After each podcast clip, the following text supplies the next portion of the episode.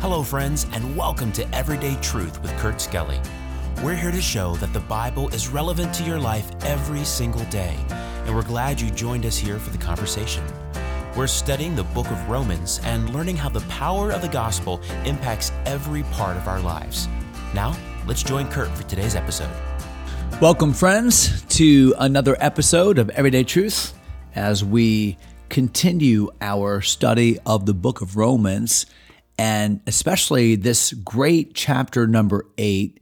We ended last episode in verse number 14. Let me reread that for us to get us started. The Bible says, For as many as are led by the Spirit of God, they are the sons of God. Matter of fact, I don't, I don't even think we ended there. I, th- I think we ended in verse number 13. So let me start there. Verse number 14. As many as are led by the Spirit of God, they are the sons of God. So, an evidence in our life that we truly are the children of God. Have you ever had somebody ask you that question like, Boy, I'm struggling with my salvation. How can I know that I'm saved?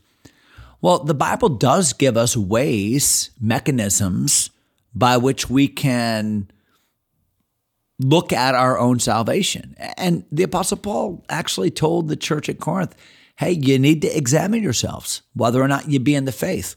I think that's one of the purposes of the writing of First John. Remember when John said, These things have I written unto you that believe on the name of the Son of God, that ye may know that ye have eternal life. So, one of the things that, one of the reasons why John wrote the book of First John was to give believers confidence in their status as believers.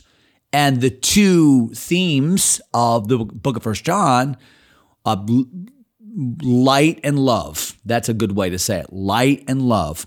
Walking in holiness and walking in love toward our fellow believers. And the Bible says that those should be indicators. You know, as I'm as my life has has changed and my priorities have changed and I'm walking in the light and as I'm walking in love, those should be indicators and therefore provide assurance that I truly have been transformed by the Holy Spirit of God. And then here in verse number 14 of Romans 8, if we're led of the Spirit, we're the sons of God. So, what does it mean to be led by the Spirit? And don't you like the word led by the Spirit? The Spirit leads us. Now, that's a shepherding term, isn't it? We think about the law. The law accuses us, the law whips us, the law is a taskmaster, but the Spirit leads. He leads us. Lead on, O gentle shepherd. What a tremendous idea that is. So, how does the Spirit lead us? How are we led by the Spirit? Well, the, the Spirit leads us by the Word of God. We know that the Spirit of God uses the Word of God. He helps us to understand the Word of God. So, the leadership of God's Holy Spirit is the Word of God valuable to you? Obviously, it is, or you wouldn't be listening to this podcast. Do you do you seek it? Do you seek God's will and, and way in your life? Are you learning and growing in your knowledge of God and of our Lord Jesus Christ? Uh, did He lead you to a place of repentance, a place of acceptance of Christ? Can you point back in your mind's eye to where you were when you repented of sin and put your faith and trust in Jesus? Is there a desire in your life to live for God. And while you might fail in those desires at time because you fight this battle we've been talking about in Romans chapter 7, yet there is a compunction in your life about when you do sin and there's serious regret and you feel as if there's no peace when you are away from God. These are all ways by which the Spirit of God is leading and showing Himself strong in our life uh, the, the Spirit of God can be resisted. Uh, Stephen taught us that in his sermon there in Acts chapter 7, when he said, How long resist ye the Holy Ghost? Even Jesus said to Jerusalem, How often would I have gathered you? And yet ye would not. And so the resisting of the Holy Spirit. It, that's possible. But how about this? The grieving of the Holy Spirit.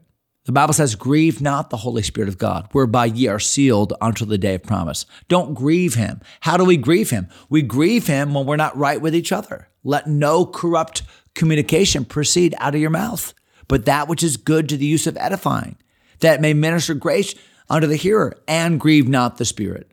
Or, or how about this? We can quench the Spirit. Uh, the Bible says in 1 Thessalonians chapter 5, despise not prophesyings no, we ought to welcome the word of God, e- even with its rebukes in our life. Despise not prophesies, quench not the spirit.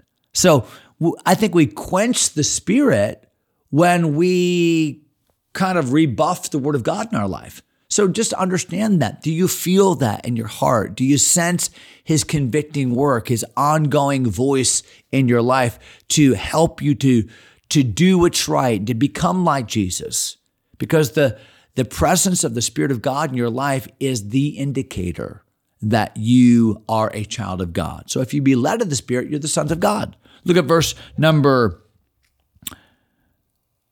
mm, verse number 13, verse number 15. Wow, I need to wear my glasses. Verse number 15, for ye have not received the spirit of bondage again to fear I love this verse. So, salvation is not a matter of you used to be under this cruel taskmaster called the law that had all these high standards that you could never meet up to. And all it ever did was show you how bad you are and condemn you and say you're never going to get out of this thing alive. Boy, that's depressing. That's bondage. And then the bondage of the law of sin. That the things I want to do it's right and I want to live up to God's standards and I don't want to be addicted and in bondage to sin. And yet I, I, I couldn't live in victory because I was in bondage there too. So this like this double bondage. But the Bible says that when you trusted Christ, it wasn't one slave master buying a slave from another slave master. I think about our own nation, America, and the dark stain that chattel slavery is to our country. How that people, human beings, enslaved other people back in Africa as tribes would defeat other tribes and then sell the prisoners of war to slave ship owners who would then sell them to people in the States and elsewhere, and just the merchandising of human beings being sold from one master to another master, going from one form of bondage to another form of bondage. That's not what salvation is. Salvation is not, you're not, you're not trading slave masters. No, you go from being in bondage, being under a slave master, to being set free, to becoming a child of God. Now, that what a contrast. So here in verse number 15, we have not received the spirit of bondage again to fear. Why? Because when you live in bondage, when you live as a slave, you're always in fear. You're in fear of, of being caught. You're in fear of being exposed. You're in fear of being punished. You're in fear of dying. You're in fear. And the Christian life is not one of fear. Perfect love casteth out fear. Fear hath torment. He that it, it, he that loveth it, he that it, um, how's that going? First John. He that feareth is not made perfect in love. But when we when we uh, when we understand who we are and the loving ex- acceptance we have, we don't have to live in fear because we can live in peace, knowing that our salvation is secure and that our relationship with God is bona fide. So we don't live in fear. We don't live in that bondage. Then verse number 15. So we have not received the spirit of bondage again to fear, but ye have received the spirit of adoption whereby we cry, Abba, Father. So there's the contrast. No, we've gone from this slavery life, this bondage life, to this life of relationship. this life where I'm not objectified as merchandise, but no, I am loved and accepted and I am adopted into the family of God. Now, understand that adoption back in the that the way they would have understood it back in first century Christianity, when, the way the Roman believers would have understood this, is adoption was a thing in the Roman government. And when a person was adopted, then really what that what happened was their entire status changed. And th- this was not overly uncommon for a family maybe that had a slave, one out of every 5 people in the Roman government were slaves. To have a slave and then maybe to say our, our heart has been endeared to this person. They've served our family. Uh, we want maybe it's a a man and a woman who couldn't have their own children. And this young slave boy has lived in their family. And now they, they want to leave this person uh, all of their belongings and make this person their heir. And so they adopt him. And when adoption took place, that person then had a change of status. He was called by that name. He was the legal heir to everything that person owned. His former status was wiped out. So the Bible says that's the spirit by which we ought to live our Christian lives, that we have been adopted. Our status has changed. We've talked about this often. We're justified, we're declared righteous. And yet, that adoption wasn't an end in and of itself. No, that adoption includes the fact that now in God's family, He loves us, He doesn't leave us, he changes us day by day. He guides us, leads us. And then one day, we'll see the ultimate change. And that will be even our body will be made like unto his glorious body. And so as we read Romans chapter 8, it goes on to say that while we are adopted, one day we will be adopted. So wait a minute, which is it? Am I adopted or will I be adopted? And the answer is both. Both. Because I am adopted in the sense of my status right now, but one day I will receive the adoption. And the Bible specifically tells me what that is that is the redemption of my body. We've said this time and again that God's, the scope of God's plan for you is He wants to save all of you. It's not just your status as his child, but it's the working of his spirit in your life to make you more like Jesus. And it's the transformation of your body like unto his glorious body one day. He wants to save all of you. What a grand and glorious plan God has. We're not getting too far today, but wow, this is an, an encouraging thought. Look at verse number 16. Uh, back to verse number 15 one more time. So we've received the spirit of adoption whereby we cry, Abba, Father. So, because we are God's children now, both by birth and by adoption, two great metaphors, that we can say, Abba, Father. Abba was the, and still is, the way that children address it. It's like we would say daddy, daddy, or dada, because it's easy to say dada, abba.